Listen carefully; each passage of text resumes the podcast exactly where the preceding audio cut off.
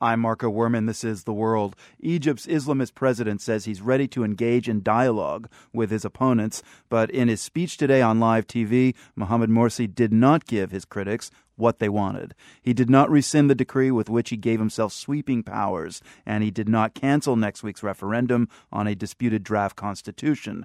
Instead, Morsi vowed that his new powers will expire after the vote, no matter the outcome.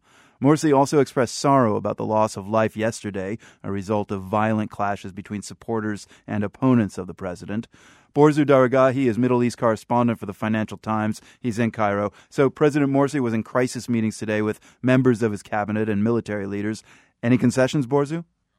Up until now, we've not heard any concessions or even, uh, you know, who exactly he's been meeting with, whether he's been meeting with members of the opposition or with uh, any kind of mediators. However, the political party from which he hails and his, his supporters, the Muslim Brotherhood, issued a statement uh, today in which they accused the uh, opposition of engaging in uh, treachery, terrorism, and thuggery in an attempt to overthrow the government. And they vowed to uh, destroy this revolt. They say that they were the victims of this violence. They say that the so called uh, uh, opposition was engaging in a conspiracy. You know, you have the same kind of rhetoric coming from the other side, uh, so there doesn't appear to be any toning down in the rhetoric. I've read that a number of uh, Morsi's ministers have, have walked away from him. Do you know how many and how big a problem does that really pose for the president?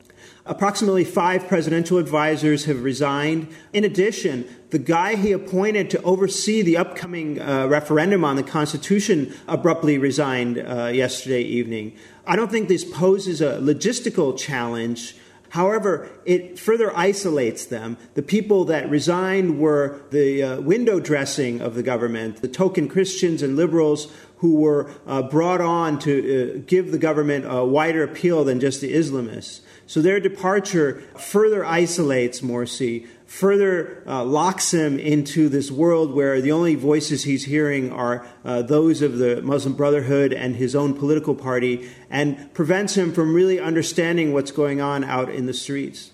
Uh, it seems like the conflict between Morsi and his opponents is becoming more violent. What has been the reaction to this barbed wire cordon?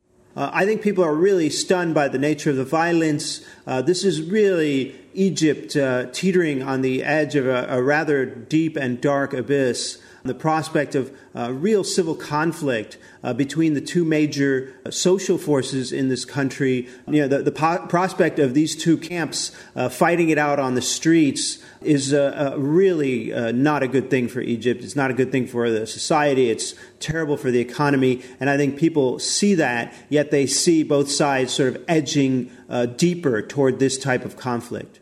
Borzou, where does this all go now? I mean, does it uh, remain in standoff mode until the 15th, uh, the day of the referendum?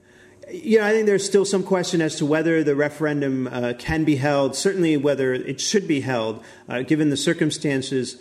I covered Iraq for uh, many years and was based in Baghdad, and I remember what happened there when the um, you know authorities pushed through a constitution uh, without the uh, Sunni Arab uh, buy-in to the Constitution or even to the the, uh, the, the, vote on the Constitution. They were only 20% of the uh, people there. That ignited a, a uh, years long civil war. Imagine what could happen in a country uh, where you have like 40 to 60% of the people who don't buy into the Constitution or even the process of producing the Constitution.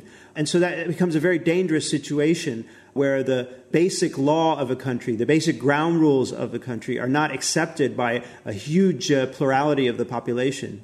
Borzou Daragahi, Middle East correspondent for the Financial Times. Always good to speak with you. Thanks a lot. It's been a pleasure.